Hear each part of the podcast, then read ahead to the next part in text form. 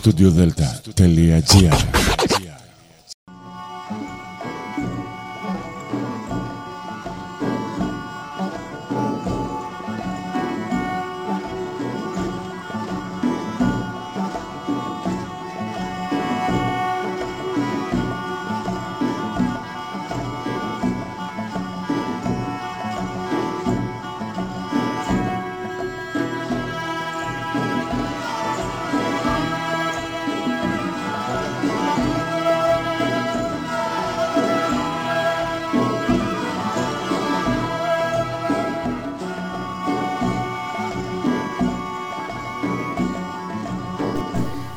Καλή σας ημέρα κυρίες και κύριοι.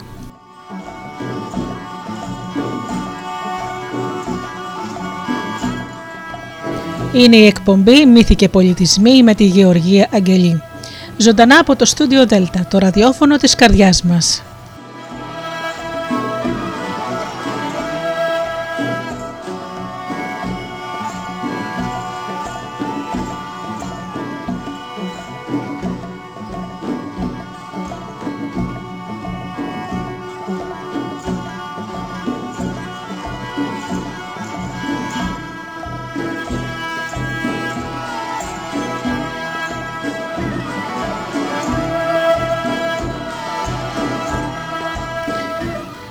Πάλι μαζί φίλοι μου σήμερα στον κόσμο των μύθων και των παραμυθιών θα ταξιδέψουμε δύο ώρες και σήμερα παραμύθια από τη Γουατεμάλα.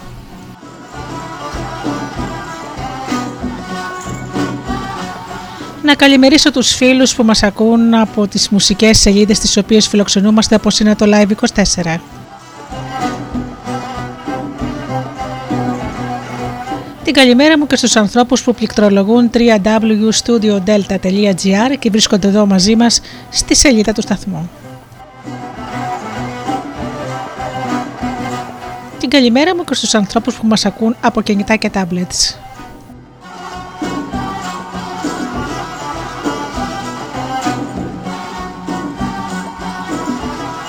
Και φυσικά να καλημερίσω τους συνεργάτες και φίλους μου, τον Τζίμι, την Αφροδίτη και την Ωρα.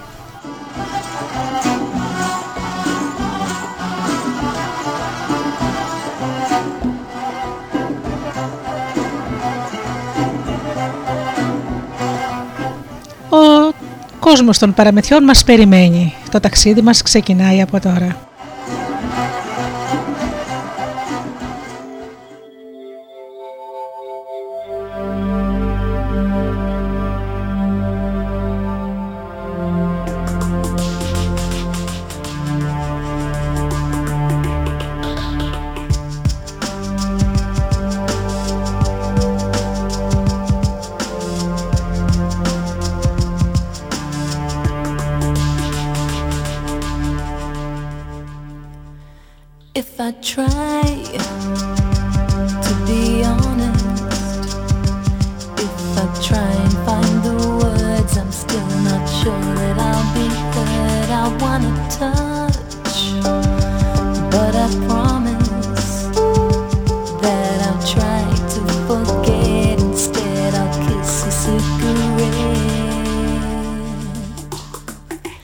Did you move or did I quiver when your hands next to me? I find it difficult to, and when your hair walks across my face, then I know I'll have to run. Cause if I stay, I'll have to take.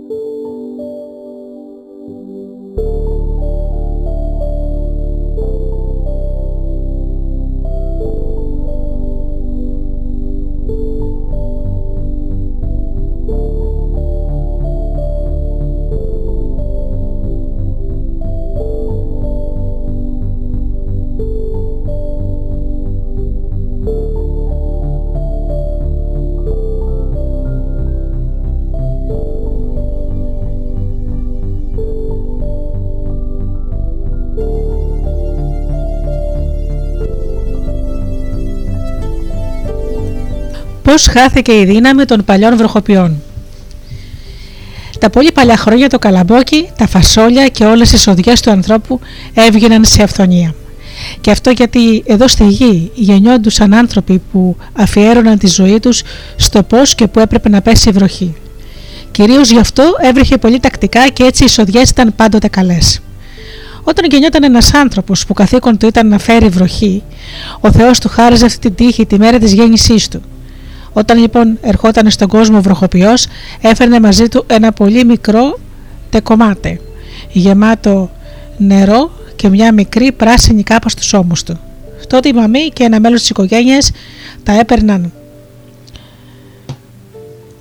από τα χέρια του μικρού το τεκομάτε και από την πλάτη του την κάπα και τα έβαζαν σε ένα μέρος που κανένας δεν μπορούσε να τα δει. Το μυστικό δεν το φανέρωναν σε κανένα άλλο μέλος της οικογένειας. Μόνο η μαμή, η μητέρα και ένα πρόσωπο της οικογένειας ήξεραν το μυστικό και πρόσεχαν την τύχη του μικρού.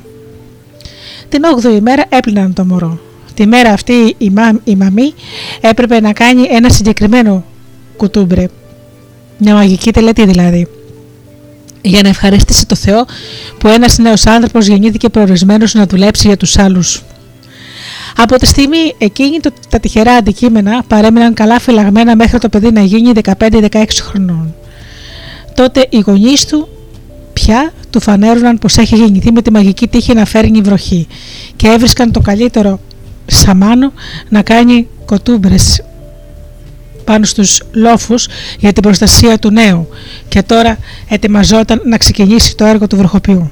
Σε κάθε μια πόλη τον καιρό εκείνο υπήρχαν δύο ή τρεις άνθρωποι που είχαν την ικανότητα να φέρουν βροχή.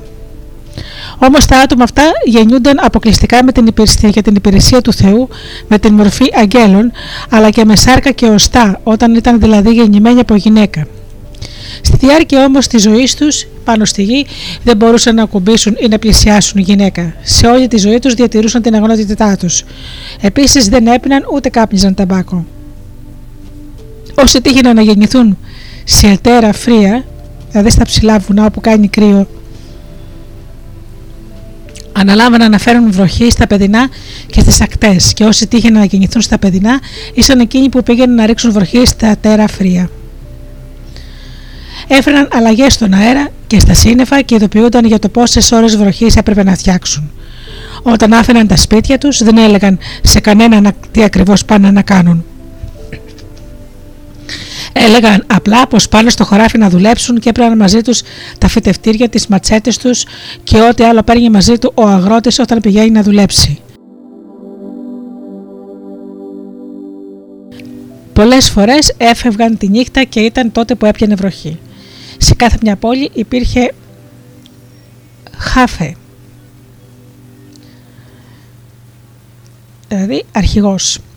Και αυτός έφτανε πρώτος πάντα στο λόφο όπου μέσα σε μια σπηλιά υπήρχαν κρυμμένα όλα εκείνα τα ειδικά ρούχα που φορούσαν οι βροχοποιοί για να φέρουν τη βροχή. Ο Χάφα ήταν εκείνος που έμπαινε μέσα στη σπηλιά του λόφου και έλεγε στον Ντουένο, στο φύλακα της Τυχιό, της αποθήκης άνοιξε την πόρτα και τα παράθυρα της αποθήκης γιατί τώρα θα έλθουν οι άντρες να βάλουν τις φορεσιές τους. Οι άνθρωποι των νερών είναι έτοιμοι να φέρουν τη βροχή στη γη. Μετά ο Χέφε, ο αρχηγός των βροχοποιών, φορούσε τα ρούχα της δουλειάς του και τότε τον άρπαζε ο αέρας και τον έστελνε μέσα στα σύννεφα για να κάνει τις βροντές της πρώτης καταιγίδας που χρησιμεύαν σαν σινιάλο για τους υπόλοιπους. Όταν εκείνοι άκουγαν τις πρώτες καταιγίδες, έτρεχαν αμέσως στο λόφο. Άφηναν κατόπιν τα φυτευτήρια και τις ματσέτες τους να κρέμονται από τα κλαδιά των δέντρων και έμπαιναν στη σπηλιά για να βάλουν τα ρούχα τους. Και αυτούς, ντυμένους πια, τους άρπαζαν οι άνεμοι και χανόνταν μέσα στα σύννεφα για να φτιάξουν άλλες καταιγίδες και περισσότερη βροχή. Οι άνθρωποι των βουνών πήγαιναν κάτω στις ακτές για να ρίξουν τη βροχή τους. Και όταν τελείωναν τη δουλειά τους, διάλεγαν τις πιο ωραίες μπανάνες και τους καλύτερους ανανάδες και τα υπόλοιπα φρούτα που φυτρώνουν στα παιδινά. Όταν επέστρεφαν, κατέβαιναν στον ίδιο λόφο για να αφήσουν στη σπηλιά τα ρούχα και μετά γύριζαν χαρούμενοι στα σπίτια τους με όλα τα νόστιμα φρούτα που είχαν φέρει από την ακτή για τους γονείς τους. Μετά στους μαγεμένους λόφους υπήρχαν πολλές φορεσιές για εκείνους που δούλευαν για τη βροχή. Για να πέσει βροχή για, για δύο-τρεις ώρες χρησιμοποιούσαν τις πράσινες φορεσιές. Για δυνατές καταιγίδες φορούσαν τις κόκκινες στολές. Και για τις τρομερές βροχές που κρατούσαν μέρες έβαζαν τα μαύρα ρούχα που σήμαιναν το θάνατο και την καταστροφή. Τότε ξεχύλιζαν τα ποτάμια, τα χώματα, ξεκολούσαν από τις πλαγιές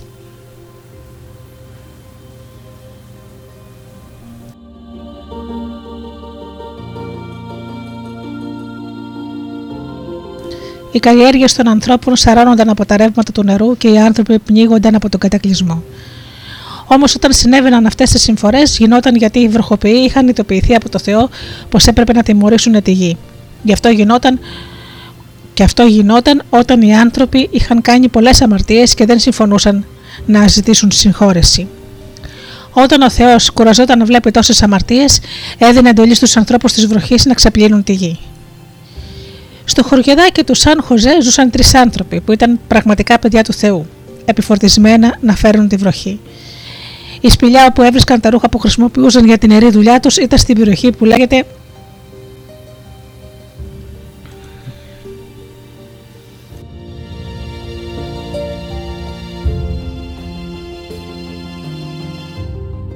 στην περιοχή που λέγεται Πατσαλού, που επίσης ονομάζεται παράθυρο του Ιερού Κόσμου.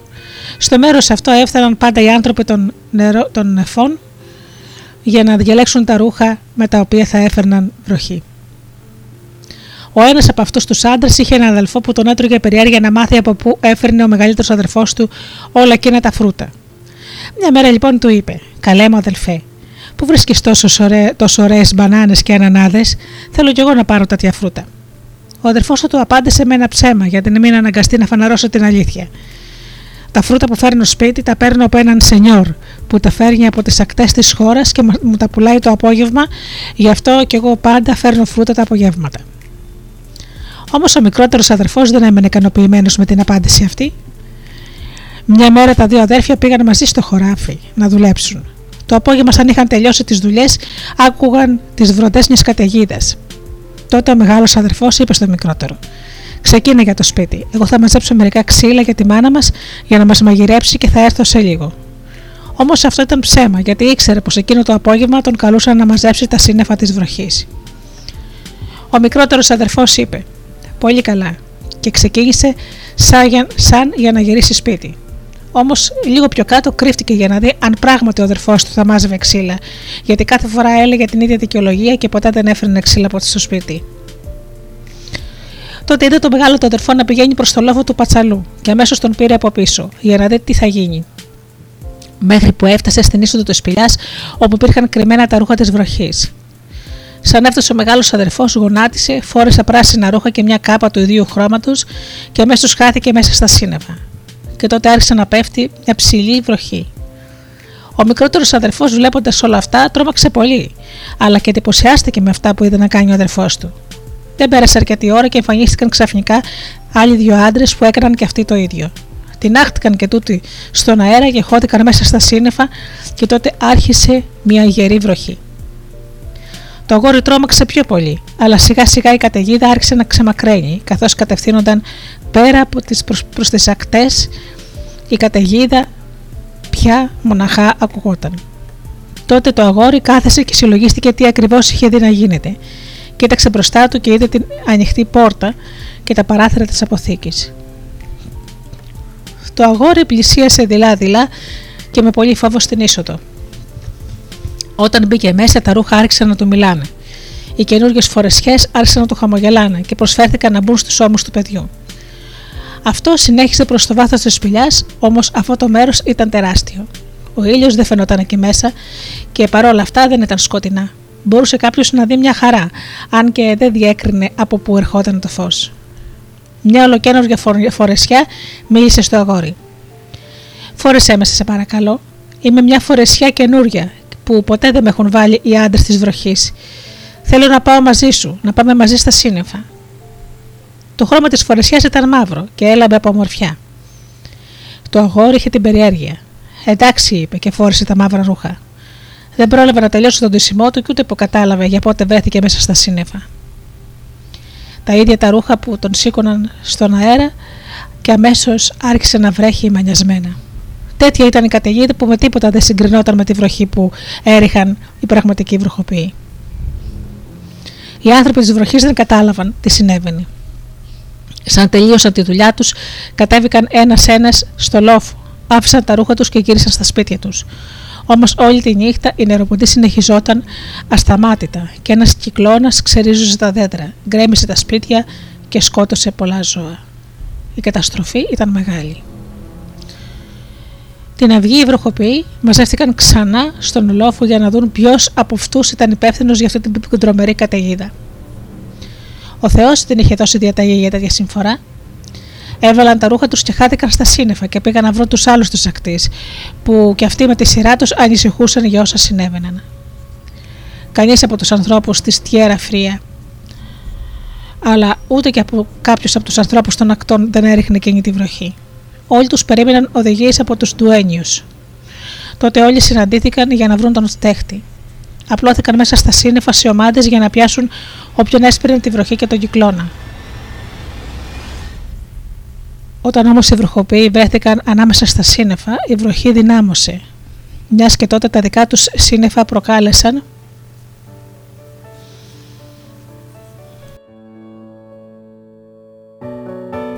περισσότερη και δυνατή βροχή. Έψαξαν, αλλά δεν κατάφεραν να βρουν το αγόρι που ήταν ντυμένο με την ολοκένουργια μαύρη φορεσιά. Πέρασαν μέρες, αλλά το ψάξιμό τους ήταν μάτιο. Τελικά, ένας από αυτούς, ο πιο δυνατός, κατάφερε να δει πως ανάμεσα στα σύννεφα υπήρχε ένα παιδί που στριφογύριζε ο κυκλώνας. Φόραξε τους συντρόφους του και τους είπε να κατέβουν στη γη και να πάρει ο καθένας τους από ένα μακρύ λάσο. Ναι, είπαν, και αμέσως άρχισαν να τρέχουν πίσω στο λόφο, από όπου είχαν πάρει τα ρούχα, μιας και όλα βρίσκονταν εκεί. Ο καθένας από αυτούς πήρε μαζί του και ένα μακρύ λάσο. Όλοι μαζί εξαφανίστηκαν μέσα στα σύννεφα και έφτιαξαν ένα κύκλο 100 χιλιόμετρα μεγάλο.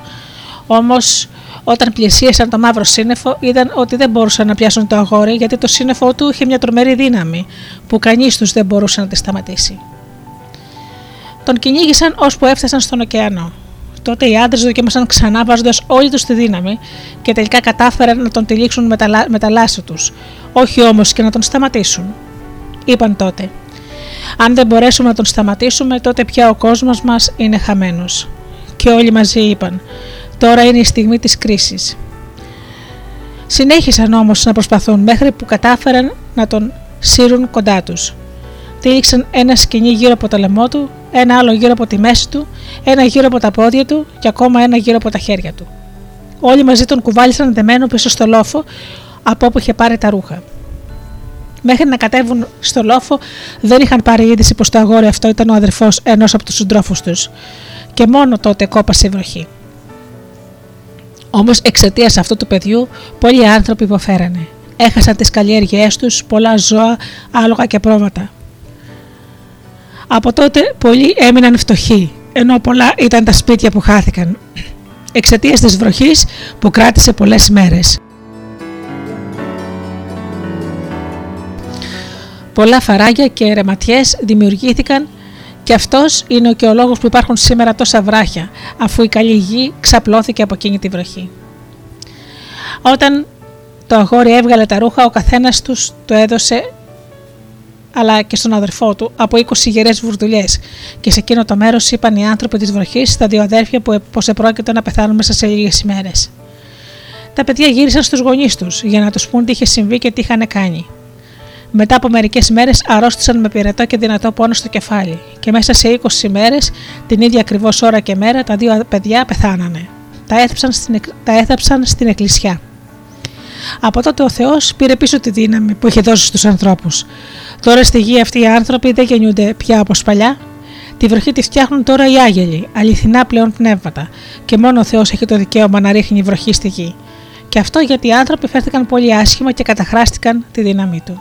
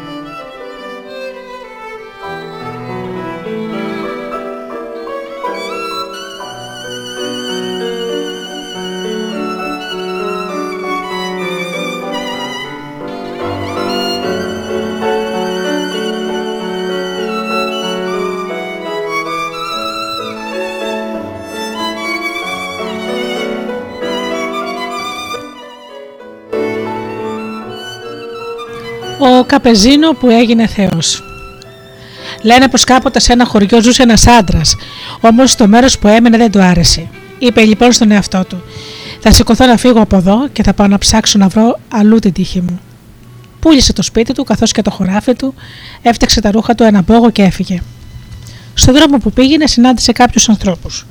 Κοντοστάθηκε για λίγο και τους ρώτησε. Σκοτώνουμε μυρμήγκια του αποκρίθηκαν. Λυπηθείτε τα, τους είπε ο Καμπεζίνο, που πάει να πει χωρικός. Μην τα σκοτώνετε και θα σας δώσω χρήματα. Καλά, είπαν εκείνοι. Πήραν τα χρήματα και σταμάτησαν να σκοτώνουν τα μυρμήγκια. Αργότερο ο χωρικός έφτασε σε ένα άλλο μέρος όπου βρήκε κάποιους άλλους άντρες και τους ρώτησε τι κάνουν. Σκάβουμε να βρούμε τις φωλιές των ζόμπος, τα μυρμήγκια που καταστρέφουν τα φυτά. Για να τους βάλουμε φωτιά και να τα ξεφορτωθούμε. Μας καταστρέφουν την, την ρίλμπα, το καλαμπόκι. Μην τα κάψετε, τους παρακάλεσε ο Καμπεζίνο. Λυπηθείτε τα, παιδιά του Θεού είναι και αυτά. Θα σας, θα σας πληρώσω εγώ για την καταστρεμένη μίλπα. Εντάξει, είπαν οι άντρες, πήραν τα λεφτά και σταμάτησαν να καίνε τα μυρμήγκια. Όταν ο καλός εκείνος άντρας έφτασε σε ένα άλλο μέρος, βρήκε εκεί όλα τα ζώα σε απόγνωση. Ήσαν πεινασμένα, υποφέραν από τη δίψα και όλος ο κόσμος τα κυνηγούσε. Ο Καμπεζίνο τα ρώτησε τι του συνέβαινε ακριβώς και εκείνα του απάντησαν. Πεθαίνουμε, Σενιόρ. Δεν έχουμε τροφή να φάμε. Και όταν δοκιμάζουμε να κλέψουμε λίγο καλαμπόκι, μια κολοκύθα ή ένα καρπούζι, οι άνθρωποι μας σκοτώνουν. Διψάμε πολύ, και όταν κατεβαίνουμε στο ποτάμι για να δροσιστούμε, οι άνθρωποι εκδηλώνουν αντίον μας όλοι τους την έχθρα. Δεν θέλουν να πίνουμε το νερό της ποταμιάς και μας σκοτώνουν. Θα κάνω κάτι για εσά, είπε ο χωρικό, και έφυγε για το κοντινότερο χωριό για να αγοράσει δυο κοφίνια με καλαμπόκι, κολοκύθες, αγκούρια, γονισκύλες, φρούτα που είναι μικρά, σαν νεροκολόκυθα, που όλα τους αποτελούσαν καλό φαγητό για τα ζώα. Ο άνθρωπος αυτός πλήρωσε και ένα αχθοφόρο να κουβαλήσει στην πλάτη του δύο μεγάλα βαρέλια με νερό για να διψάσουν τα, χωρι... τα ζώα. Για να ξεδιψάσουν τα ζώα. Σαν έφτασε στο μέρος όπου βρισκόταν τα ζώα συναγμένα, τους είπε: Φάτε και πιείτε όσο θέλετε. Ναι, απάντησαν εκείνα γεμάτα χαρά και έφαγαν που χόρτασαν. Όταν τελείωσαν το γεύμα τους, τα καλάθια, σαν από κάποια παράξενη δύναμη, ήταν ακόμα γεμάτα και τα βαρέλια ήταν ακόμα γεμάτα με νερό. Αυτά θα μπορούσαν να τα φυλάξουν για την επόμενη ημέρα και να ξαναφάνε, τους εξήγησε ο χωρικός. Ο άντρας συνέχισε τον δρόμο του. Πιο κάτω στη διαδρομή του συνάντησε μια ομάδα κυνηγών που είχαν πιάσει ένα ελάφι και ετοιμαζόταν να το σκοτώσουν. Τους είπε τότε: Σας παρακαλώ, μην το σκοτώσετε. Αφήστε το ελεύθερο και εγώ θα σας δώσω χρήματα για να αγοράσετε κρέας. Και οι κυνηγοί ελευθέρωσαν αμέσως το ελάφι. Παρακάτω στο διάβατο ο Καμπεζίνου συνάντησε έναν κύριο Ξανθομάλη, ο οποίος και τον ρώτησε: Γέ μου, για πού το έβαλες, και εκείνος απάντησε στον κύριο: Πάω να βρω την τύχη μου. Ο κύριος με τα ξανθά μαλλιά του έδωσε ένα χρυσό δαχτυλίδι. Τούτο εδώ είναι ένα δαχτυλίδι από πραγματικό χρυσάφι. Πάρτο, θα σε βοηθήσει και κάποια στιγμή θα σε γλιτώσει από το θάνατο. Συνεχίζοντας τον δρόμο το χωρικός με το χρυσό δαχτυλίδι, συνάντησε ένα γνωστό του. Οι δύο φίλοι συνέχισαν μαζί τον δρόμο τους, ώσπου έφτασαν σε μία πόλη και πήγαν να ζητήσουν δουλειά στο παλάτι του Βασιλιά. Έμειναν στη δούλεψή του και ο ένας εργαζόταν πιο σκληρά από τον άλλον. Όμως ο Βασιλιάς γρήγορα έδειξε την προτίμησή του στον έναν από τους δυο, και θέλησε μάλιστα να τον κάνει και γαμπρό του. Η κόρη του όμως αγάπησε πιο πολύ τον άλλον και δημιουργήθηκε έτσι πρόβλημα. Τελικά η κοπέλα παντρεύτηκε τον άντρα που είχε το χρυσό δαχτυλίδι, όμως ο φίλος του τον φθόνησε. Άρχισε να μηχανεύεται ψέματα και να τον συγκοφαντεί στο βασιλιά. Μεγάλα μας άρχοντα και βασιλιά του της πόλης, δεν μου αρέσει που ο γαμπρός σου σε γελιοποιεί. Είναι τρανό το βασιλιό σου. Όμως αυτός εδώ γυρίζει δεξιά και αριστερά και διαδίδει πως μπορεί να χτίσει ένα σπίτι μέσα σε μια νύχτα, πιο λαμπρό και από το παλάτι σου. Θύμωσε τότε ο Βασιλιάς και έστειλε να φωνάξουν τον γαμπρό του και του είπε: Άκουσα να λένε πως γυρνάς στην πόλη και καφιέσαι ότι μέσα σε μια νύχτα μπορείς να χτίσεις σπίτι πιο όμορφο από το παλάτι μου. Αν λοιπόν ως το πρωί δεν το έχεις φτιάξει, θα αποκεφαλιστείς και το σώμα σου θα πεταχτεί στη φωτιά. Εκείνος λυπήθηκε με όσα άκουσε Γύρισε στη γυναίκα του και της είπε όσα είχε διατάξει ο πεθερός του Βασιλιάς. Μετά θυμήθηκε το χρυσό του δαχτυλίδι, το πήρε στα χέρια του και του μίλησε. Εκείνο αποκρίθηκε στον άντρα. Απόψε εσύ και η γυναίκα σου θα πέσετε για ύπνο. Μην ανησυχείς και εσύ και αυτή θα κοιμηθείτε. Αν ακούσεις το ρίβο παράξενο, μη σηκώθεις από το κρεβάτι. Είμαι το Σουέρτε, η καλή σου τύχη. Ο Βασιλιάς δεν πρόκειται να σε σκοτώσει. Θα καλέσω όλα τα ζώα που βοήθησες πρωτύτερα. Αυτά θα σε σώσουν από το θάνατο. Το χρυσό ταχτυλίδι μίλησε στα ζώα. Τα μικρά και τα μεγάλα, ακόμα και τα έντομα, έτσι που μέσα σε μια νύχτα μονάχα κατάφεραν να στήσουν το σπίτι. Τα ζώα άρχισαν να χτίσουν. Κάποια έφεραν τούβλα, άλλα έφεραν ξύλα, άλλα κουβάλισαν νερό και άλλα έκαναν τους χτίστες. Και μέσα σε μια νύχτα τελείωσαν τη δουλειά. Και το σπίτι αυτό ήταν καλύτερο από το, από το παλάτι του βασιλιά. Όταν ξύπνησε ο Βασιλιάς το πρωί, είδε το σπίτι και φυσικά δεν πείραξε τον γαμπρό του, αφού εκείνος είχε κάνει ό,τι ακριβώς είχε διαταχθεί να κάνει. Αλλά ξανά ο συγκοφάντης πήγε και βρήκε τον Βασιλιά με καινούργια κατηγόρια. Στάθηκε μπροστά του και του είπε: Μεγάλα Βασιλιά, ο γαμπρός σου κάνει το θρόνο και το στέμα σου να φαίνονται τυποτένια. Βασιλιά μου, ο γαμπρός σου τριγυρνάει και διαδίδει πως έχει δύναμη μεγαλύτερη από τη δικιά σου. Ισχυρίζεται πως μπορεί να φυτέψει την μίλπα το πρωί και το απόγευμα και όλο να τη θερήσει. Ο Βασιλιάς ξαναθύμωσε. Φώναξε το γαμπρό του και του είπε: Με ρεζιλεύεις. Γυρνώντας εδώ και εκεί, λέγοντας πως μπορείς να φυτέψεις μια μίλπα το πρωί και πριν δεις ο ήλιος να τα έχεις μαζέψει κιόλα, να έχεις μαζέψει κιόλα στη σοδιά. Αν ως αύριο δεν έχεις φέρει μπροστά με αυτή τη σοδιά, θα σε κρεμάσω ανάποδα. Το εξομολογήθηκε και αυτό στη γυναίκα του. Αγαπημένο μου άντρα, μην ανησυχήσει, είπε τότε η γυναίκα του. Έχω κι εγώ κάποια σεκρέτο. Φυλαχτά. Αύριο θα σου δώσω ένα. Α κοιμηθούμε τώρα και μη σκέφτεσαι το θάνατο. Όλα θα πάνε καλά. Την άλλη μέρα ο άντρας ξύπνησε με βαριά στενοχώρια. Σαν τον είδε η γυναίκα του, του είπε: Πήγαινε τώρα να σπείρεις το καλαμπόκι σε καθαρή γη. Το σακράτε που σου υποσχέθηκα είναι τέσσερις μπουκλε από τα μαλλιά μου. Πάρτες και σαν φτάσεις στο χωράφι, βάλτες βαθιά μέσα στο χώμα στις τέσσερις γωνιές του χωραφιού που θα σπείρεις. Κατόπι, κάρφωσε το τσικούρι σου σε ένα κορμό, πρέ και μια καλή σκιά και κοιμήσου με την ησυχία σου. Ο άντρας έσπηρε το καλαμπόκι. Έκοσε τα μαλλιά στις γωνίες, κάρφωσε γερά το τσεκούρι του στον κορμό ενό μεγάλου δέντρου και έψαξε για μια σκιά να κοιμηθεί. Έκανε όπως ακριβώς του είχε πει η γυναίκα του. Κοιμήθηκε ύπνο βαρύ. Όταν σηκώθηκε, είδε ολόγερά του μια τεράστια μίλπα. Άρχισε να μαζεύει τις ρόκες από τα καλαμπόκια και τις κουβάλισε μπροστά στο Βασιλιά για να του δείξει πως πράγματι μπορούσε να σπείρει και να θερήσει μέσα σε μια ημέρα. Ο Βασιλιάς τον συγχάρηκε για το κατόρθωμά του.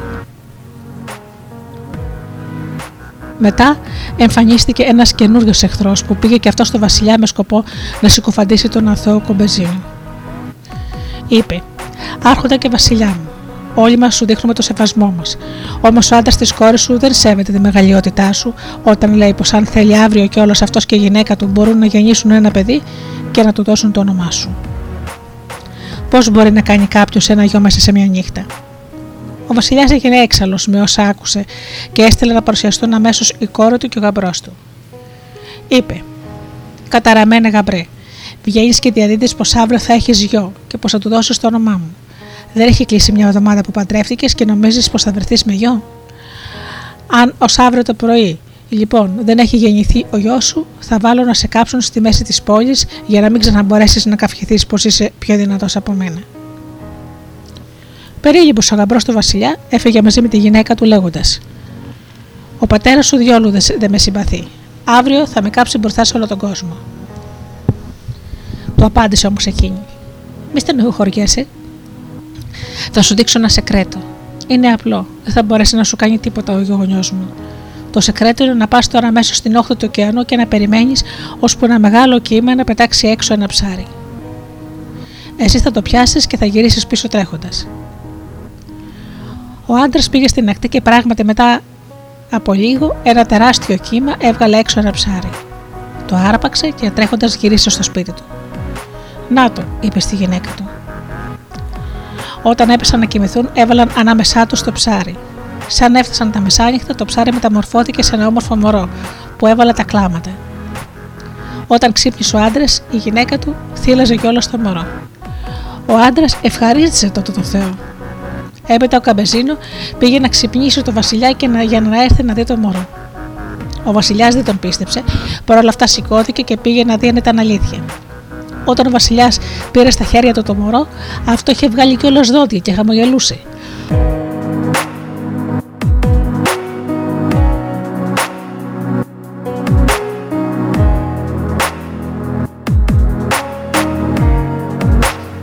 Ο Βασιλιάς έμενε έκθαμβος με όσα είχαν συμβεί και είπε τότε: Σώθηκες από το θάνατο. Το παιδί θα πάρει το όνομά μου. Έτσι γλίτωσε τη ζωή του ο άντρας και αφού η γυναίκα του είχε την εξουσία των σεκρέτο. Η γυναίκα είπε μετά στον άντρα της: Πολλοί είναι οι εχθροί, που σου, οι εχθροί σου που σε κατηγορούν άδικα στον πατέρα μου. Σε ζηλεύουν γιατί δεν θέλεις να τους παντρευτώ. Είναι καλύτερα λοιπόν να φύγουμε και να πάμε σε παραθαλάσσια μέρη για μια καινούρια ζωή πριν σε σκοτώσει ο γονιός μου. Την ίδια κιόλας νύχτα, η κόρη του Βασιλιά και ο άντρας της έφυγαν από την πόλη. Όταν, χώρε, όταν χάραξε, η γυναίκα του Βασιλιά πήγε να δει την κόρη της, αλλά εκείνη είχε πια φύγει. Έβαλε τα κλάματα και άρχισε να κατηγορεί και να γκρινιάζει στον άντρα της του Βασιλιά για όλα όσα τους είχε κάνει. Λένε πως όταν το ζευγάρι περνούσε από τις πόλεις, κανείς δεν τους έδινε καταφύγιο, μιας και όλοι ήξεραν πως εκείνη ήταν η κόρη του Βασιλιά. Στο τέλος έφτασαν σε μια πόλη που ήταν χτισμένη στις ακτέ του ωκεανού. Εκεί τους, προσφέρθηκαν, τους προσφέρθηκε καταφύγιο, γιατί λένε πως σε τούτο την πόλη υπήρχε ένα μεγάλο πρόβλημα που κανείς δεν μπορούσε να λύσει. Από τον ωκεανό έβγαινε ένας δράκος που έτριγε τους ανθρώπους. Καταφρόχθιζε και τους μικρούς και τους μεγάλους. Έτσι οι χέφες, οι άρχοντες της πόλης είχαν δώσει διαταγή. Η κάθε οικογένεια να δίνει από ένα γόρι ή ένα κορίτσι και να το αφήνει στην παραλία, έτσι ώστε να βγαίνει ο δράκος από τη θάλασσα να το τρώει κάθε μέρα και ένα παιδί. Η κάθε μια οικογένεια είχε αναλάβει την υποχρέωση να ταΐζει το δράκο. Στο σπίτι που βρήκαν τελικά καταφύγιο η κόρη του Βασιλιά και ο άντρας της, είχε πέσει τώρα ο κλήρος να προσφέρει τροφή στο δράκοντα. Οι γονείς άρχισαν να κλαίνε γιατί είχε έρθει η ώρα που έπρεπε να αφήσουν το γιο τους στην άμμο. Και έκλειγαν πολύ, αφού αυτό ήταν το τελευταίο τους αγόρι. Όλα, του, τα, άλλα, τα, παιδιά, όλα τα άλλα τα παιδιά τα είχε φάει ο δράκος. Ο άντρας είπε τότε στους γονείς του παιδιού: δεν πρόκειται να αφήσετε το γιο σας στην όχθη. Σήμερα θα πάω στην ακτή να δω τι μπορούμε να κάνουμε. Μα σενιόρ, τότε θα έρθουν οι, οι άνθρωποι του χωρίου και θα μας σκοτώσουν, γιατί θα μπει ο δράκος στην πόλη αν το φαγητό του δεν βρίσκεται στην παραλία. Η γυναίκα μου και εγώ κρατάμε σε κρέτος. Δεν υπάρχει λόγος να ανησυχείτε. Όμως οι γονείς ανησυχούσαν πολύ. Θα πάω στην παραλία να σκοτώσω τον δράκο, είπε ο άντρας στη γυναίκα του. Στο δρόμο προς την ακτή, ο Καμπεζίνο συναντήθηκε, συνάντησε δύο μικρά σκυλιά και τους είπε: Σκυλάκια, θα δουλέψουμε σκληρά, όμως μετά θα τρώτε καλύτερα. Τα σκυλάκια του απάντησαν: Σενιόρ, θα δουλέψουμε όπως προστάσει. Όταν έφτασαν στην παραλία, ο άντρας είπε στα στα σκυλιά: θα σας βάλω στην άμμο για να σας καταπιεί ο δράκοντας, αλλά εσείς δεν θα πεθάνετε. Όταν νιώσετε πως βρίσκετε στην κοιλιά του θηρίου, θα του ξεσκίσετε τα έντερα, το σηκώτη και ό,τι άλλο έχετε στα σωθικά του.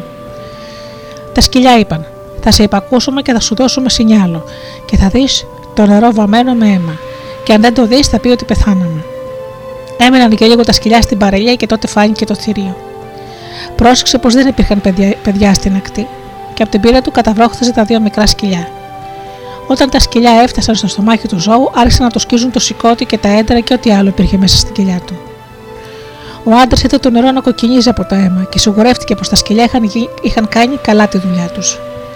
Μέσα σε μια ώρα ο δράκος βγήκε από τα νερά και έπεσε στην όχθη, ξερνώντας από μέσα του τα δύο σκυλιά και εκεί ψόφισε.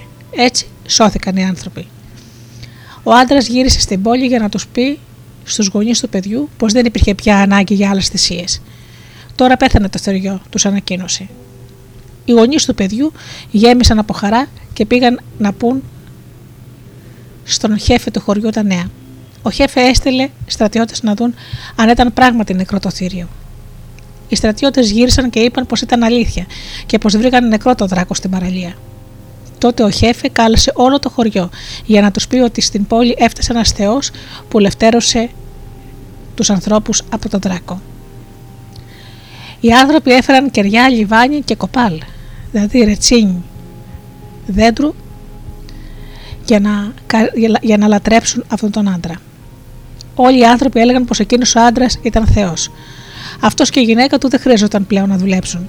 Τους έδωσαν ένα καλό σπίτι και τους πρόσφεραν φαγητό κάθε μέρα, σε εκείνον, στη γυναίκα του και στα δυο του μικρά σκυλιά. Γιατί αυτοί και τα σκυλιά είχαν ελευθερώσει και απαλλάξει το χωριό από το δράκο.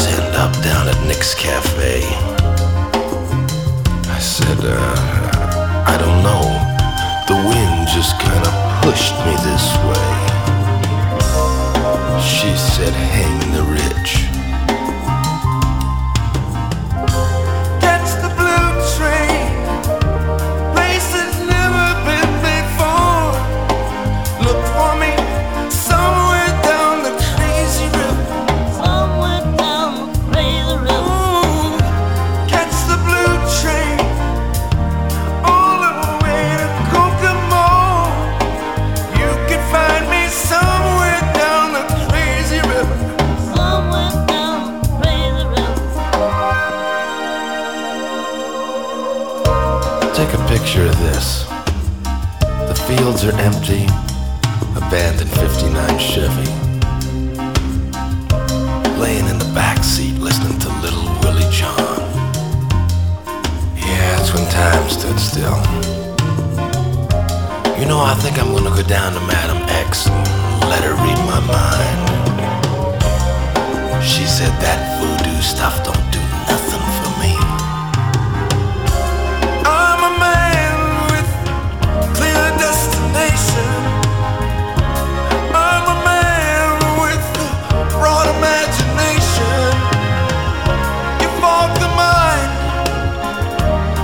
the soul.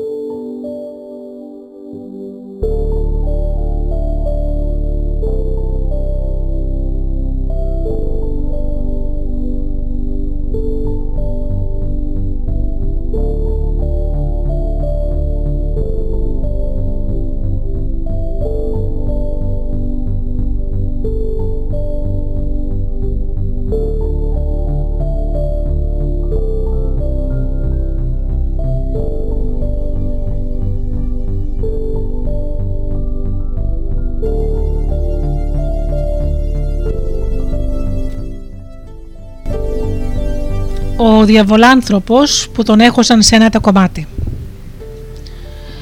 Ζούσε κάποτε με τους γονείς της μια πολύ φαντασμένη γυναίκα. Η γυναίκα αυτή δεν ήταν ούτε πολύ όμορφη ούτε πολύ άσχημη. Πολλοί ήταν άντρες στο χωριό που την ήθελαν για γυναίκα τους, όμως εκείνη δεν τους κατατεχόταν γιατί ήθελε ο άντρας που θα πάρει να έχει οπωσδήποτε χρυσά δόντια. Τη έλεγε ο πατέρας της: Θέλεις να παντρευτείς; Ναι, το απαντούσε εκείνη, όταν όμως βρω κάποιον άντρα με χρυσά δόντια. Η γυναίκα είχε ακόμα είχε πια πατήσει τα 30 και δεν μπορούσε ακόμα να βρει σύζυγο με χρυσά δόντια. Μια μέρα η γυναίκα αυτή πήγε να πλύνει ρούχο στο ποτάμι κάτω από τη γέφυρα. Ο διάβολος που παρακολουθούσε τις παραξενιές της αποφάσισε να παίξει ένα παιχνίδι μαζί της. Καθώς εκείνη λοιπόν έπλαινε χαρούμενη τα ρούχα της στο ποτάμι, ο διάβολος πήρε τη μορφή ενός άντρα με χρυσά δόντια και στήθηκε πάνω στη γέφυρα, κοιτάζοντας τη γυναίκα. Όταν εκείνη σήκωσε το κεφάλι της και είδε τα χρυσά του δόντια, συλλογίστηκε. Αυτή είναι τη χειρή μου στιγμή, και φώναξε στον άντρα. Κατέβα από τη γέφυρα και έλα κοντά μου. Εσένα θα πάρω για άντρα μου. Τόσο καιρό περίμενα να βρω κάποιον που να έχει χρυσά δόντια. Δεν ξέρεις πόσο χαίρομαι που επιτέλους σε βρίσκω έναν. Ο διαβολάνθρωπος κατέβηκε στο ποτάμι, πήγε δίπλα της και της είπε: Θα σε πάρω γυναίκα. Είμαι ο άντρα που θα σε κάνει ευτυχισμένη.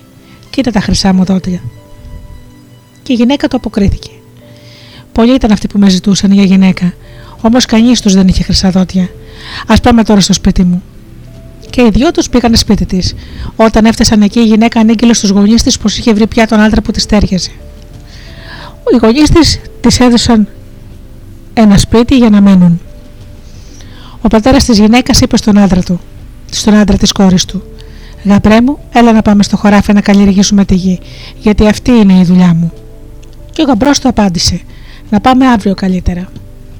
Την επόμενη μέρα, ο πεθερός είπε ξανά: Άντε, να πάμε τώρα στο χωράφι. Όμως ο άντρας με τα χρυσά δόντια το απάντησε: Σήμερα δεν έχω όρεξη για δουλειά, πρέπει να αφιερωθώ στις ασχολίες μου. Και ποιες είναι οι ασχολίες σου, Οι ασχολίες μου είναι πολλές και διάφορες, είπε στο πεθερό του. Και για να του δείξει, μπήκε σε ένα ποτήρι νερό και εξαφανίστηκε. Μετά μπήκε σε μια κατσαρόλα και πάλι εξαφανίστηκε. Άλλες φορές χωνόταν μέσα στη φωτιά και χανότανε. Η μάνα της κοπέλας τα έβλεπε όλα αυτά και έβαζε τα κλάματα. Του έλεγε: Κάθεσαι καλά και μην κάνεις διαβολιέ. Εκείνος όμως χαμογελούσε, ξαναχαμογελούσε και από δουλειά τίποτα. Για να πάρει μια γνώμη, η γυναίκα που πάντα ήθελε άντρα με χρυσά δόντια πήγε να βρει ένα σαμάνο να τον ρωτήσει τι πρέπει να κάνει, μιας και ο άντρας της ήταν διάβολος.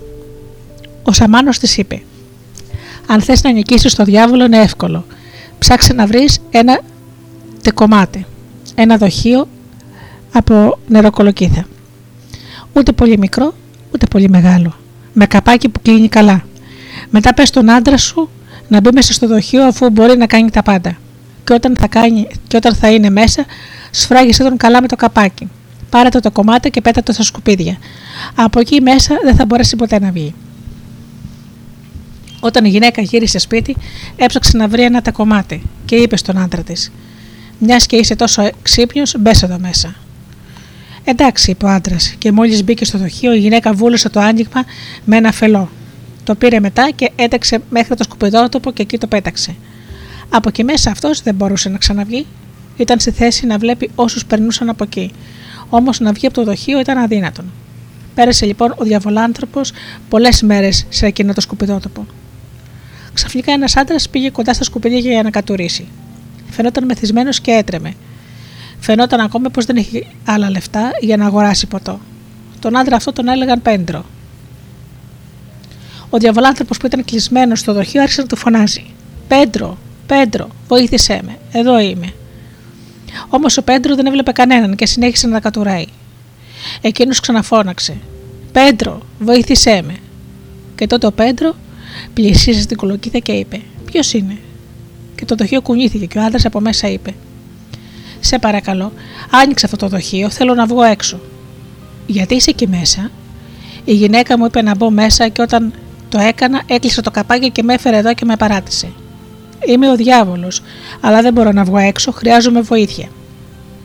Όμως ο Πέντρο ήταν έξυπνος και του είπε: Θα βγάλω το καπάκι, αλλά σαν σε ελευθερώσω θα χρειαστώ να μου φέρεις κάτι να πιω. Μην ανησυχείς, θα σου δώσω να πιεις όσο θέλεις, του απάντησε ο διαβολάνθρωπος. Τότε ο Πέντρο άνοιξε το δοχείο και ο διάβολος βγήκε από μέσα και τον ευχαρίστησε. Μετά του είπε: Πέντρο, δεν έχω λεφτά να σου δώσω να πιεις, όμως αύριο θα έχεις πολλά χρήματα. Μου, πρόσφερες, μου πρόσφερες μεγάλη βοήθεια. Τώρα είμαι εγώ αυτός που θα δουλέψει για πάντα. Έτσι μίλησε ο διάβολος και κατόπιν συνέχισε. Ετοίμασε ένα μικρό μπουκάλι με νερό και ένα κουτάλι. Θα γίνεις κουραντέρο, θεραπευτής.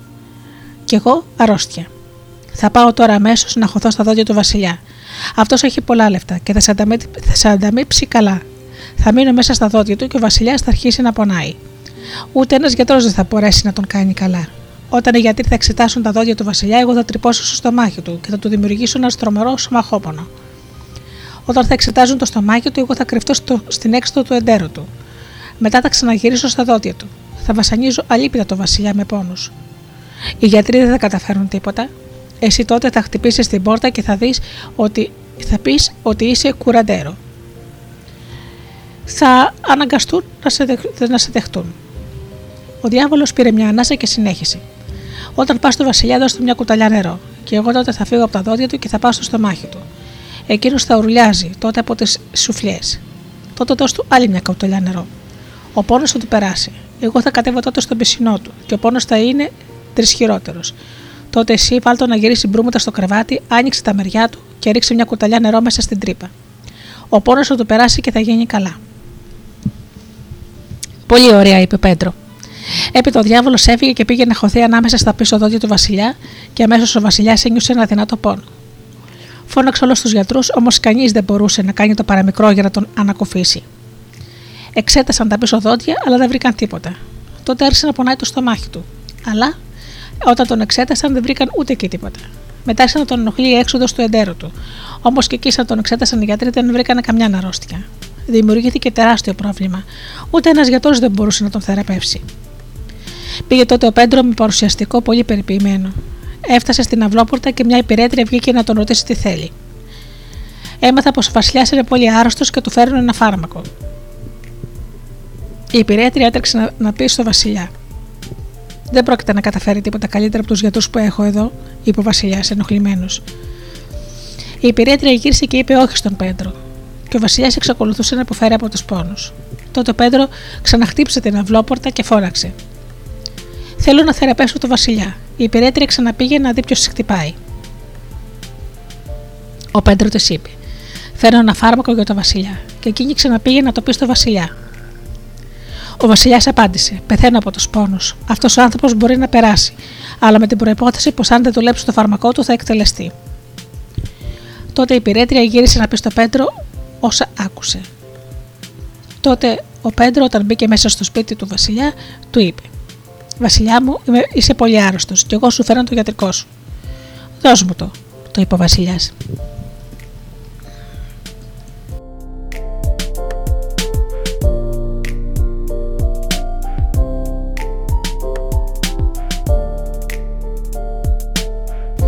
Ο Πέντρο ο Πέντρο του έδωσε μια κουταλιά νερό και ο πονότητος σταμάτησε.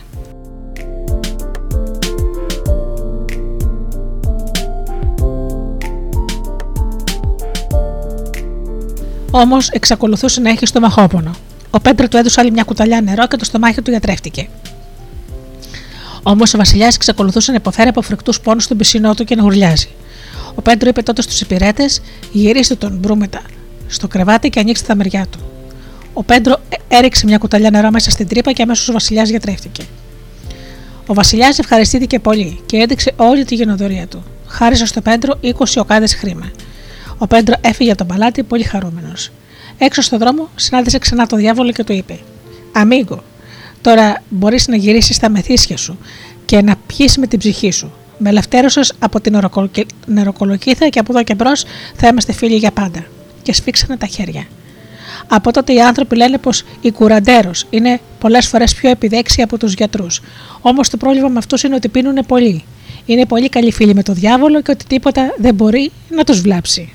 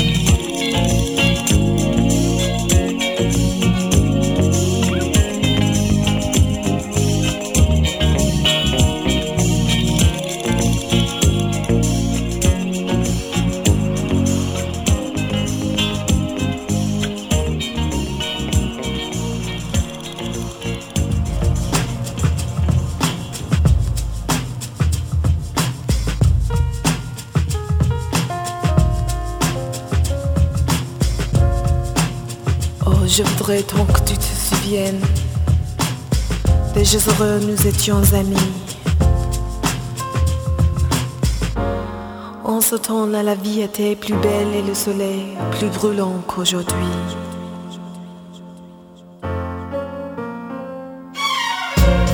Les feuilles mortes se ramassent à la pelle. Tu vois, je n'ai pas oublié. Les feuilles mortes se ramassent à la pelle. Les souvenirs et les regrets aussi. Et le vent du nord les emporte dans la nuit froide de l'oubli. Tu vois, je n'ai pas oublié la chanson que tu me chantais.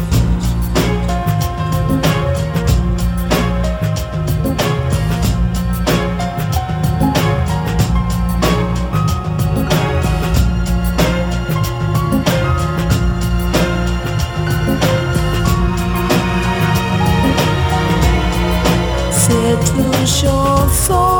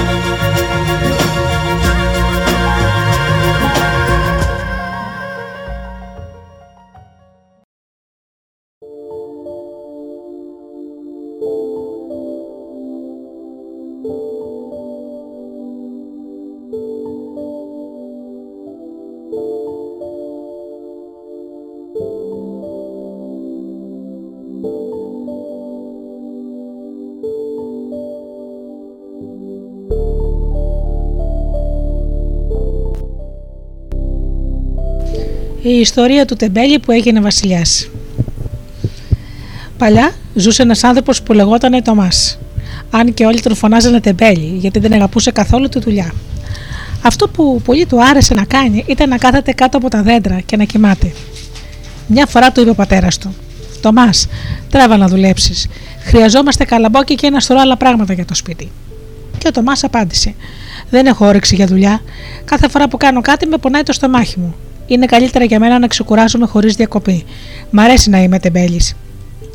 Ακούγοντά τον ο πατέρα του αναγκάστηκε και αγανάκτησε και άρχισε να τον φωνάζει.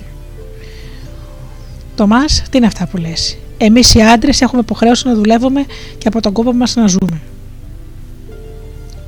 Ο γιος απάντησε τότε στον πατέρα: Πατέρα μου, Δεν έχω μέσα μου τον πόθο και την επιθυμία για να δουλειά. Μπορώ να είμαι ο καλύτερος τεμπέλης του χωριού. Και συνέχισε. Πατέρα με πράγματα τεμπέλης, αλλά ξέρω πως και οι τεμπέληδες βρίσκουν το ψωμί τους, και έτσι ακριβώς θα κάνω. Μετά από όλα αυτά, του είπε ο πατέρας του: Τομάς, σε αγάπησα περισσότερο από τα άλλα τα αδέρφια. Όμως από εδώ και στο εξής μπορείς να πας στο διάβολο γιατί με ατιμάζεις. Δεν βλέπεις πόσο με σέβονται στο χωριό και πόσο με εκτιμούνε. Και ο Τομάς είπε στον πατέρα του: Καλέ μου πατέρα, από εδώ και μπρος δεν χρειάζεται να με βλέπεις, πρέπει να φύγω από το σπίτι. Όπως σου είπα, θα γίνω ο καλύτερος τεμπέλης. Πήγε, πήγε, λοιπόν- πήρε λοιπόν τον μπογαλάκι του και βγήκε από το σπίτι. Τότε του φώναξε ο πατέρας του. Γε μου, πώς αποφασίζεις να εγκαταλείψεις το σπίτι; Αφού όμως σκέφτεσαι έτσι, τότε θα πρέπει να φύγεις. Δεν υπάρχει άλλη λύση. Το μόνο που μπορώ να σου δώσω είναι λίγα κέρματα για το φαγητό σου. Όταν σου τελειώσουν θα με θυμηθείς. Όμως εδώ στο σπίτι σου δεν γίνεται να μείνεις άλλο. Ο Τομά πήρε το δρόμο και μετά και τα χρήματα που του έδωσε ο πατέρας του δεν αγόρασε φαγητό, αλλά τέσσερις βελαδόρες, μικρά, χοντρά κεριά.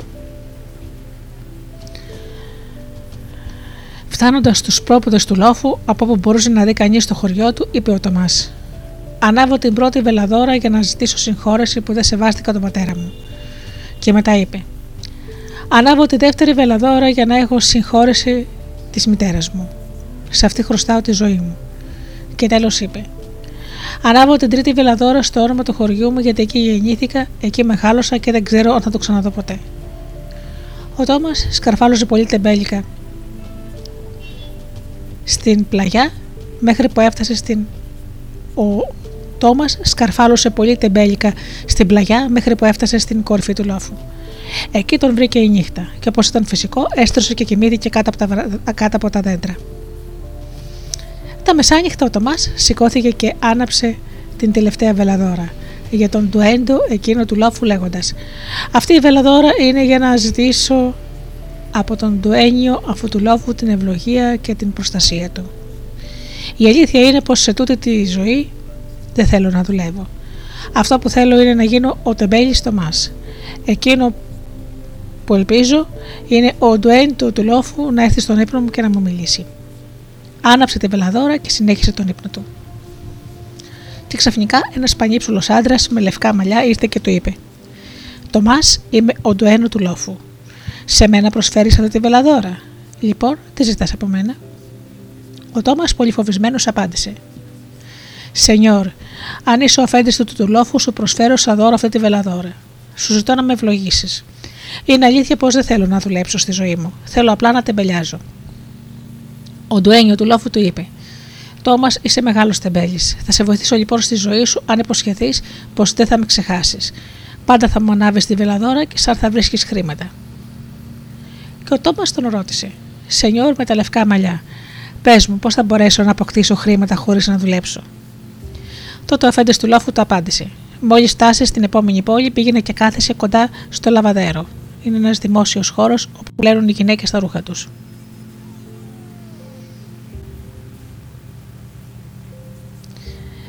Σε λίγο θα φανεί η κόρη του Βασιλιά. Να προσέξεις σε ποιο σημείο ακριβώς θα πάει για να πλύνει τα ρούχα της. Η κόρη του Βασιλιά είναι ψηλή, λεπτή και καλοντημένη. Δεν θα καταλάβει πως κάποια στιγμή θα χάσει το χρυσό δαχτυλίδι που φοράει, γιατί εγώ θα μου διάσω τις αισθήσεις της. Όταν ανακαλύψει πως το έχει χάσει, θα ψάξει μάτια να το βρει. Τότε ο πατέρας της, ο Βασιλιάς, θα φωνάξει όλους τους μάγους για να κάνουν τις προφητείες τους. Παρ' όλα αυτά, δεν θα του πούνε την αλήθεια. Εγώ θα εκμηδενήσω την επιστήμη των μάγων. Έπειτα ο Βασιλιάς θα βγάλει μια δημόσια ανακοίνωση σε όλη την πόλη. Όποιος φέρει το χρυσό δαχτυλίδι θα πάρει ένα μεγάλο έπαθλο, τα μισά από τα αγαθά του Βασιλείου. Όμως κανείς δεν θα μπορέσει να το φέρει. Εσύ φρόντισε να βρεις ένα μακρύ καλάμι και κάθεσαι στους δρόμους. Πάντα σαν σωστός τεμπέλης. Εγώ θα έρθω στον ύπνο σου και θα σου πω τι θα κάνεις. Σε ευχαριστώ, Σενιόρ. Θα κάνω όπως ακριβώς μου είπες, είπε ο Τομάς. Όταν ξημέρωσε, ο Τομάς συνέχισε τον δρόμο του μέχρι που έφτασε στην πόλη. Πήγε και κάθεσε κοντά στο λαβοδέρο της πόλης, όμως εκείνη την ημέρα καμιά γυναίκα δεν ήλθε να πλύνει. Ο Τομάς ήταν εκεί όλη τη μέρα και όλη τη νύχτα και μισοκοιμόταν. Και σκέφτηκε. σω η γυναίκα έλθε τη νύχτα να πλύνει, αλλά έπεσε έξω. Ξημέρωσε. Ο Τόμας σηκώθηκε και άρχισε να παρατηρεί. Μόλις πρόβαλε ο ήλιος, έφτασε η κόρη του Βασιλιά για να πλύνει τα ρούχα. Ο Τόμας σημείωσε με το νου του που ακριβώς στεκόταν η κοπέλα καθώς έπλαινε. Την επόμενη μέρα επικρατούσε μεγάλη αναστάτωση στο σπίτι του Βασιλιά, γιατί η κόρη του του είχε χάσει το χρυσό δαχτυλίδι. Η κόρη του Βασιλιά πρόσφερε πολλά λεφτά στον άνθρωπο που θα μπορούσε να της βρει το δαχτυλίδι, όμως αδύνατον.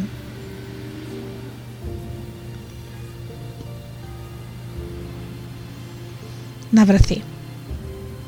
Τότε ο Βασιλιάς έστειλε να φωνάξουν όλους τους μάγους της πόλης για να μαντέψουν πού μπορεί να βρισκόταν εκείνο το δαχτυλίδι. Όμως κανένας από αυτούς δεν κατάφερε να δώσει μια πρόβλεψη. Κατόπιν ο Βασιλιάς έβγαλε ανακοίνωση στο λαό για να βρει επιτέλους κάποιος το δαχτυλίδι. Αυτός που θα το επιστρέψει θα πάρει σαν αμοιβή το μισό βασίλειο, είπε. Αλλά κανείς δεν μπορούσε να φέρει πίσω το χρυσό δαχτυλίδι. Τη νύχτα εκείνης της ημέρας ο Τομάς κοιμόταν στον αυλόγερο ενός σπιτιού, όταν παρουσιάστηκε στο ρήπνο του ο Σενιόρ με τα λευκά μαλλιά, ο Ντουένιο του Λόφου, και του μίλησε με τα εξής λόγια. Είμαι ο Ντουένιο του Λόφου, όπου άνεψες μια βελαδόρα σαν δώρο. Όταν σου μίλησα εκεί στο λόφο, σου είπα ότι θα έρθω στον όνειρό σου για να σου πω τι θα κάνεις. Άκου λοιπόν. Όταν ξημερώσει, θα, θα πας να καθίσεις στα σκαλιά του παλατιού του Βασιλιά, κρατώντας πάντα το καλάμι στα χέρια σου. Εγώ θα φροντίσω να σου μιλήσει εκείνη. Όταν σε ρωτήσει ποιος είσαι, θα πεις: Είμαι ο Τομάς, ο πιο σοφός από όλους. Θα σε ρωτήσει τότε αν μπορείς με τις επιστήμες σου να μαντέψεις που βρίσκεται το χρυσό της δαχτυλίδι που έχει χάσει. Εσύ με ύφος όλο σιγουριά θα της απαντήσεις πως μέσα σε δύο μέρες θα της φανερώσεις που βρίσκεται το χαμένο δαχτυλίδι. Αυτή θα το πεις στον πατέρας της. Μετά, όταν σε δεχτεί ο Βασιλιάς στο παλάτι, θα σε ρωτήσει: Ποιος είσαι, και θα του πεις πως είσαι ο Τομάς, ο πιο σοφό από όλους. Θα σου πει για το δαχτυλίδι και εσύ θα του πεις με μπόλικη σιγουριά πως μέσα σε δύο μέρες θα το ανακοινώσεις στο μέρος όπου μπορεί να βρεθεί το χαμένο αντικείμενο. Σαν φτάσει εκείνη η μέρα, πες στο Βασιλιά να μαζέψει όλους τους ανθρώπους για να δουν όλοι τι θα κάνεις. Θα πας τότε μπροστά με το καλάμι στο χέρι και όταν φτάσεις στο λαβαδέρο, βάλε το καλάμι μέσα στο νερό. Κάνε σαν να παίρνεις οδηγίες από το καλάμι. Κούνα το κεφάλι σου. Όταν φτάσεις στο σημείο όπου έπλυνε η κόρη του Βασιλιά, θα συναντήσεις το δαχτυλίδι. Έχει όμως πάντα το καλάμι μέσα στο νερό. Στάσου εκεί και πες στο Βασιλιά να διατάξει ένα στρατιώτη να μπει μέσα στη στέρνα για να βγάλει το χρυσό δαχτυλίδι. Κατόπιν δώσω στην κοπέλα. Με αυτόν τον τρόπο θα νικήσεις τους καλύτερους μάγους της πόλης. Και όταν σου δώσουν το έπαθλό σου, μην ξεχάσεις την πελαδόρα μου. Εκεί πάνω στο λόφο όπου κοιμήθηκες κάτω από τα δέντρα και ήρθα να σε βρω. Ο Τόμα πήγε και κάθεσε στην είσοδο του παλατιού. Όταν βγήκε η κόρη του Βασιλιά, τον ρώτησε: Όμπρε, γιατί κάθεσαι εδώ, ποιος είσαι; Και ο Τόμας της αποκρίθηκε. Είμαι ο Τομάς, ο πιο σοφός από όλους. Τότε του είπε η κόρη του Βασιλιά: Αν είσαι τόσο σοφός, θέλω να μου πεις την αλήθεια. Ποιος έχει το χρυσό μου δαχτυλίδι που έχασα πριν από λίγες μέρες; Ναι, μπορώ να σου πω που βρίσκεται το δαχτυλίδι. Όμως χρειάζομαι δύο μέρες καιρό για να μην κάνω λάθος, απάντησε εκείνος. Σαν το άκουσε αυτό, η κόρη του Βασιλιά έτρεξε να το πει στον πατέρα της, πως στην είσοδο του παλατιού βρισκόταν ένας σοφός άνθρωπος. Τότε συγκινημένος ο Βασιλιάς έστειλε ένα στρατιώτη να φωνάξει τον Τομάς. Στο παλάτι τον ρώτησε ο Βασιλιάς: Ποιος είσαι και από πού ήλθες. Και ο Τομά απάντησε: Έρχομαι από άλλη πόλη. Είμαι ο πιο σοφός από όλους. Και τότε ο Βασιλιάς του είπε: Η κόρη μου έχασε το χρυσό της δαχτυλίδι. Ψάξαμε σε όλη την πόλη και έστελα να φωνάξουν όλους τους μάγους. Όμως κανείς τους δεν μπορούσε να μου πει την αλήθεια. Αν εσύ τώρα είσαι τόσο σοφός, θέλω να μου φανερώσεις που βρίσκεται το δαχτυλίδι, και εγώ θα σου χαρίσω τα μισά από τα αγαθά μου. Ο Τομά του είπε: Σενιόρ, αν είσαι ο βασιλιάς αυτής της πόλης, με μεγάλη με ευχαρίστηση θα σου πω. Όμως για να είμαι σίγουρος, θα σου απαντήσω μέσα σε δύο μέρες. Γι' αυτό και εσύ ετοίμαζε το επαθλό μου. Σαν έφτασε εκείνη τη μέρα, ο Τομά είπε στο Βασιλιά να φωνάξει όλους τους κατοίκους της πόλης για να δουν πώς δουλεύει ένας σοφός. Ο Βασιλιάς έκανε το του ζήτησε ο Τομά. Όταν μαζεύτηκε όλος ο λαός, του είπε ο Τομά: Πάμε, και προχώρησε μπροστά βαστώντας το καλάμι του στο χέρι του, ώσπου έφτασε στο λαβαδέρο της πόλης. Οι άνθρωποι μαζεύτηκαν τριγύρω και αυτός άρχισε να βουτάει το καλάμι μέσα στη στέρνα, κάνοντας σαν να παίρνει οδηγίες από το καλάμι. Ο Τομάς, κουνώντας το κεφάλι του, άρχισε να γυρίζει γύρω-γύρω από το λεβαδέρο. Στο τέλος έφτασε και στο σημείο όπου είχε δει την κόρη του Βασιλιά να πλένει. Εκεί στάθηκε έχοντας το καλάμι βυθισμένο στο νερό και είπε του Βασιλιά: Το δαχτυλίδι βρίσκεται εδώ μέσα στο λαβαδέρο. Η κόρη σου έχασε το δαχτυλίδι όταν έπλαινε τα ρούχα. Και ο Τομά σήκωσε μόνος του το δαχτυλίδι από το βυθό και το έδωσε στην κόρη του Βασιλιά. Και έτσι απόκτησε μεγάλη φήμη ο Τομά ο σοφός. Ο Βασιλιάς του είπε: Τομά, είσαι αλήθεια ο πιο σοφός από όλους. Δεν υπάρχει άλλος σοφός σαν εσένα. Θα σου δώσω τώρα τη μισή μου γη, τα μισά τα δαμάλια μου, συν τα μισά τα χρήματά μου που έχω στο σεντούκι μου. Και αν είχα δύο γυναίκες, θα σου έδινα τη μία, αλλά δυστυχώς έχω μόνο μια. Όταν πεθάνω όμως, μπορείς να μείνεις στο παλάτι μου. Σαν έγιναν όλα αυτά ακριβώς όπως το είχε πει ο αφέντης του λόφου, ο Τομά αγόρασε πολλές βελαδόρες. Πήγε πάνω στο λόφο τα μεσάνυχτα, τη άραψε και σύντομα φανερώθηκε μπροστά του ο, ντουέν, ο ντουένιο του λόφου και το είπε: Σε ευχαριστώ για τη βελαδόρας. Σου έδωσα όλα όσα σου υποσχέθηκα. Τώρα είσαι ο καλύτερος τεμπέλης της πόλης. Ο Βασιλιάς σε 20 μέρες θα πεθάνει και τότε θα πάρεις εσύ τη θέση του. Και τότε θα πραγματοποιήσεις το όνειρό σου. Σε καθίσεις στο θρόνο θα γίνεις ο πιο τέλειος τεμπέλης, αφού οι βασιλιάδες δεν δουλεύουν παρά μόνο κάθονται και περνούν τον καιρό τους μέσα στα παλάτια τους. Ο Βασιλιάς πέθανε μόλις συμπληρώθηκαν 20 μέρες. Τότε ο τεμπέλης Τομάς πήρε τη θέση του στο παλάτι. Να λοιπόν πώς έγινε Βασιλιάς, ο τεμπέλης ο Τομάς.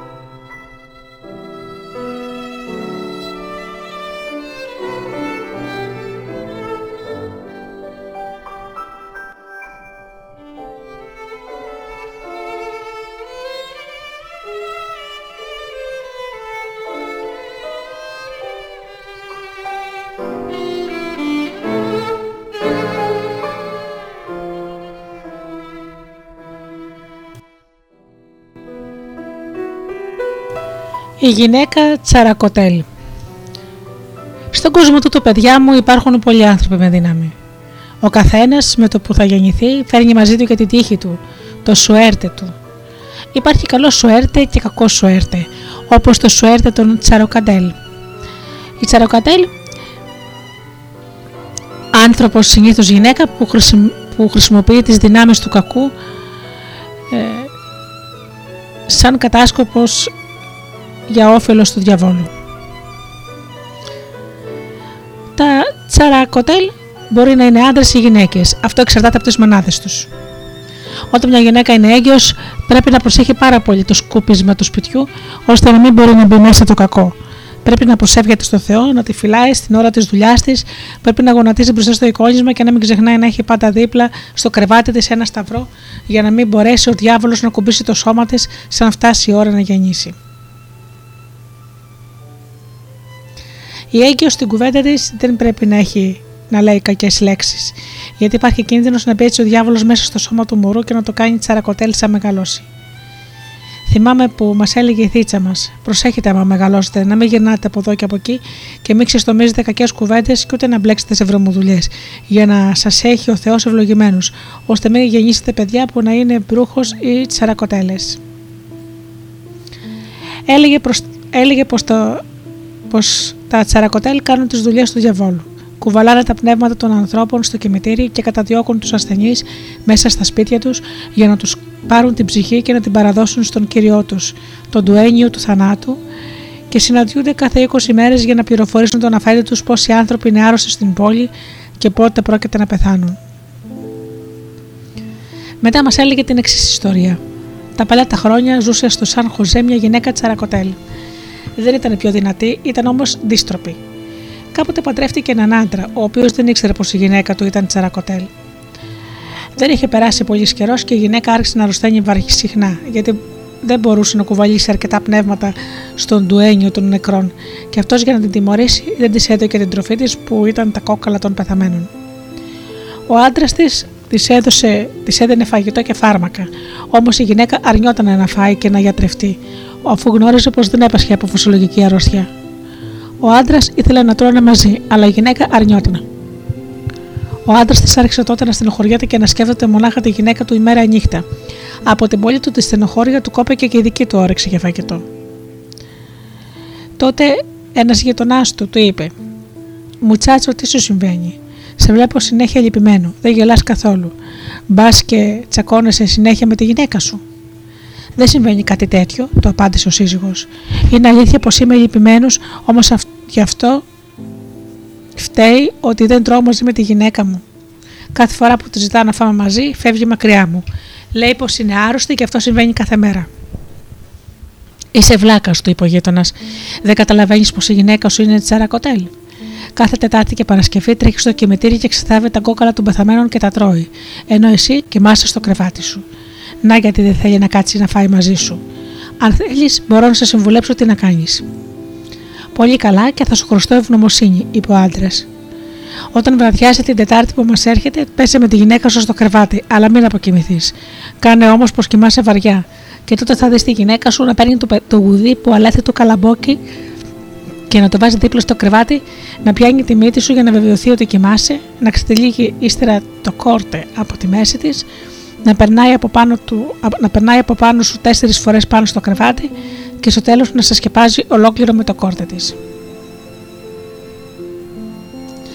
Μετά θα πάει γυμνή στο κημητήρι και σαν γυρίσει θα κάνει πάλι τα ίδια σε κρέτος. Εσύ όμως πρόσχε, όταν θα κάνει αυτά τα πράγματα μην κολληθείς καθόλου. Όταν θα φύγει για το κημητήρι ακολούθα τα βήματά της, αλλά κρατήσου σε απόσταση για να μην σε καταλάβει. Δείχνοντας όλη την ευγνωμοσύνη του ο σύζυγος, είπε: Σε ευχαριστώ πολύ.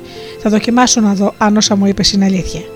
Έτσι την Τετάρτη που έφτασε, ο άντρας θέλησε να δει αν ήταν αλήθεια αυτά που του είπε ο γειτονάς του. Σαν άπεσε το σκοτάδι, ξάπλωσε μαζί με τη γυναίκα του και έκανα τον κοιμισμένο.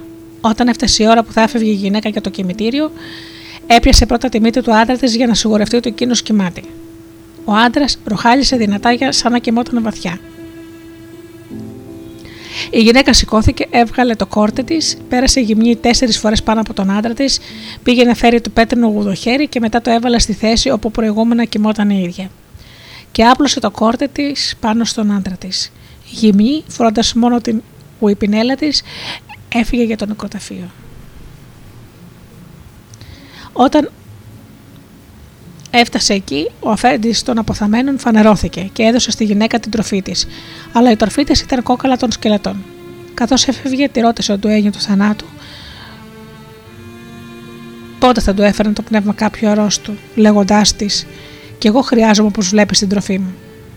Δεν ξέρω πότε του απάντησε η γυναίκα. Η αλήθεια είναι πως υπάρχουν άρρωστοι, όμως τα αλήθεια δεν ξέρω πότε θα πεθάνουν. Προσπάθησε να φέρει σύντομα μερικά πνεύματα, αλλιώς δεν θα σου δώσω το φαΐ σου. Και εσύ θα πεθάνεις τότε. Όταν η γυναίκα έφεγε για το κημητήρι, ο άντρας της την ακολούθησε. Αλλά σταμάτησε στην πόρτα του νεκροταφείου από όπου άκουσε καθαρά τι έλεγε η γυναίκα του στον τουένιο των νεκρών. Αλλά καθώ τα άκουγε, ένιωσε μια παγωνιά σε όλο του το κορμί. Ένιωσε λες και στο κεφάλι του ήταν βαρύ και τα πόδια του ήταν βαριά και πρισμένα και δεν μπορούσε πια να κάνει βήμα. Τρόμαξε πολύ και δεν ήξερε τι να κάνει. Τότε έκανε το σταυρό του και μόνο τότε μπόρεσε να, κοι- να κουνηθεί. Έτρεξε να πέσει στο κρεβάτι ώστε να μην καταλάβει η γυναίκα του πως, τον είχε- πως την είχε δει και την είχε ακούσει στο κημητήρι. Όταν γύρισε η γυναίκα στο σπίτι, εκείνος έκανε πως κοιμόταν βαθιά. Χαρούμενη η γυναίκα του έπιασε τη μύτη του συζύγου της για να βεβαιωθεί ότι πράγματι κοιμόταν. Πέρασε από πάνω του τέσσερις φορές, έβγαλε το, το βαρύ γουδοχέρι από το κρεβάτι, τύλιξε το κόρτε γύρω από τη μέση της και εξάπλωσε στο κρεβάτι όπως πριν και αποκοιμήθηκε. Ο άντρας απέναντία δεν μπορούσε να κλείσει μάτι από τη στιγμή που γύρισε από το κημητήρι. Το άλλο πρωί η γυναίκα σηκώθηκε. Άναψε τη φωτιά, ετοίμασε καφέ, ζέστανε τις τορτίγες και είπε στον άντρα της να φάει πρωινό. Εκείνος σηκώθηκε, έπιανε το πρόσωπό του και κάθεσε δίπλα στη φωτιά μαζί με τη γυναίκα του για να φάνε παρέα το πρωινό τους. Τότε της είπε: Θα φάμε μαζί το πρωινό μας. Όμως η γυναίκα του του είπε: Δεν θέλω να φάω, δεν πεινάω, το στομάχι μου είναι, είναι άνω κάτω. Μπορείς να φας μόνος σου. Όταν είπε η γυναίκα αυτές τις λέξεις, ο άντρας θύμωσε πάρα πολύ και της είπε τι είχε δει το βράδυ. Και της δήλωσε: Δεν θέλεις να φας μαζί μου γιατί είσαι ένα τσαρακοτέλ. Σου θυμίζω πως χθες το βράδυ σηκώθηκες, έπισε στη μύτη μου, έβγαλες τη φούστα σου, πέρασες από πάνω μου τέσσερις φορές και στη θέση σου έβαλες το γουδοχέρι πάνω στο κρεβάτι. Η γεμινιά άνοιξε στην πόρτα του νεκροταφείου και μπήκες μέσα. Όταν έφτασες, ο ντουένιο των νεκρών σε ρώτησε πότε θα του πα το πνεύμα κανενός πεθαμένου, γιατί όπως είπε, χρειάζεται και αυτό στην τροφή του. Πες μου πως δεν είναι αλήθεια. Ακούγοντάς τον, η γυναίκα δεν ξαναμίλησε. Έβγαλε το κόρτε της και το πέταξε στο πρόσωπο του άντρα της. Ο άντρας δεν είπε και αυτό άλλη λέξη.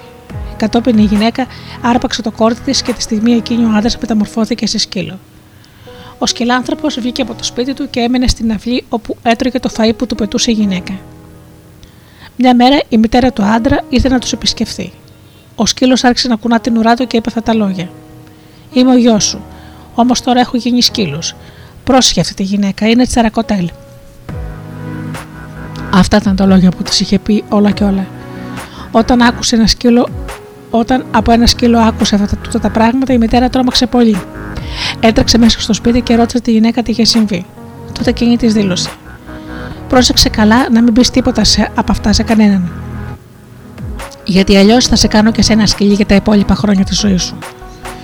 Αυτά τα λόγια φόβησαν τη μητέρα του άντρα, όμως η γυναίκα της είπε: Για το γιο σου είναι μόνο μια τιμωρία. Την Παρασκευή θα τον γιατρέψω και θα τον ξανακάνω άνθρωπο. Η μητέρα του άντρα έφυγε φοβισμένη και δεν μίλησε σε κανέναν. Ήρθε η Παρασκευή. Τα μεσάνυχτα είπε η γυναίκα στο σκύλο. Αν θες να γιατρευτεί, ακολούθε με στο κημητήρι. Όταν έφτασαν και οι δυο, η γυναίκα μίλησε πάλι στον αφέντη των αποθαμένων. Είπε στον Ντουένιο πως είχε τιμωρήσει τον άντρα της γιατί δεν ήθελε να φανερώσει στους ανθρώπους πως εκείνη ήταν τσαρακοτέλ. Ωραία, είπε ο Ντουένιο των νεκρών. Θα τον κάνουμε καλά. Η γυναίκα πέρασε πάνω από τον σκυλάνθρωπο τέσσερις φορές στο κέντρο ακριβώς του νεκροταφείου. Τη στιγμή εκείνη αυτός ξανά έγινε άνθρωπος. Ο αφέντης των αποθαμένων του είπε: Μην πει σε κανέναν αν τι συνέβη, γιατί αν το κάνεις θα πεθάνεις. Πολύ καλά, είπε ο άντρας. Μαζί με τη γυναίκα του γύρισε στο σπίτι, όμως ο άντρας δεν ήταν όπως πριν. Είχαν σαλέψει τα λογικά του. Δεν ήταν σε θέση να δουλέψει πια. Καθόταν στους δρόμους σαν μικρό παιδί.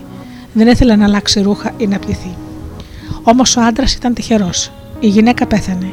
Ο ντουένιο των νεκρών της πήρε τη ζωή γιατί δεν του δούλευε καλά και τότε μόνο ο άντρας μίλησε στους ανθρώπους και τους είπε τι του είχε συμβεί με τη γυναίκα εκείνη που ήταν τσαρακοτέλ. Και μόνο τότε κατάφερε να ξαναβρει τα λογικά του.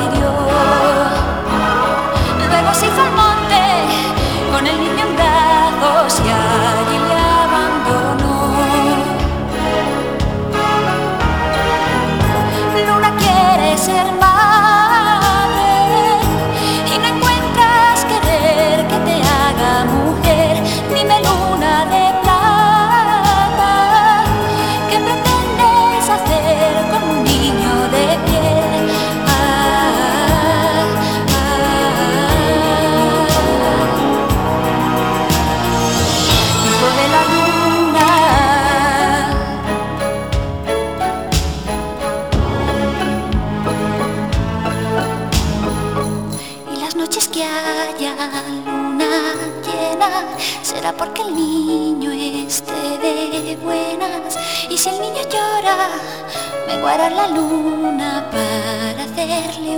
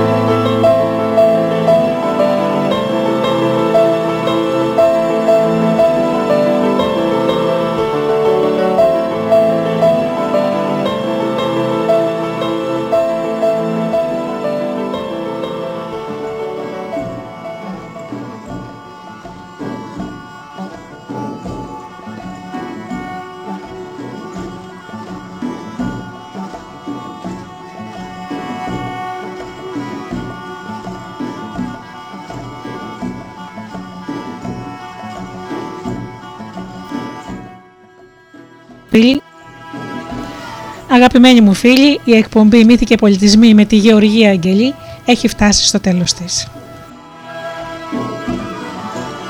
Σας ευχαριστώ θερμά που ήσασταν μαζί μου αυτές τις δύο ώρες με το ταξίδι μας στη Γουατεμάλα.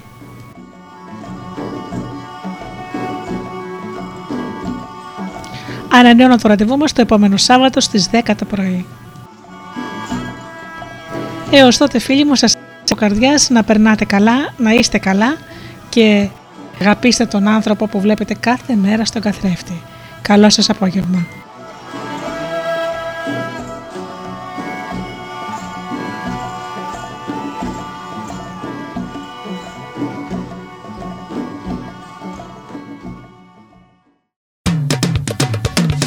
www.studiodelta.gr